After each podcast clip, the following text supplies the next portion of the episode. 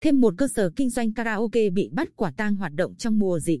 Khoảng 21 giờ 20 phút ngày 26 tháng 8, tổ công tác phòng PC6, công an tỉnh và các ngành chức năng của huyện Tuy Phước tiến hành kiểm tra, bắt quả tang cơ sở kinh doanh dịch vụ karaoke chợ gò, khu phố Phong Thạnh, thị trấn Tuy Phước đang lén hoạt động. Bất chấp quy định tạm dừng hoạt động kinh doanh karaoke để phòng chống dịch COVID-19 của Ủy ban nhân dân tỉnh. Tại thời điểm bị phát hiện, cơ sở này có hơn 40 khách đang hát karaoke ở 6 phòng.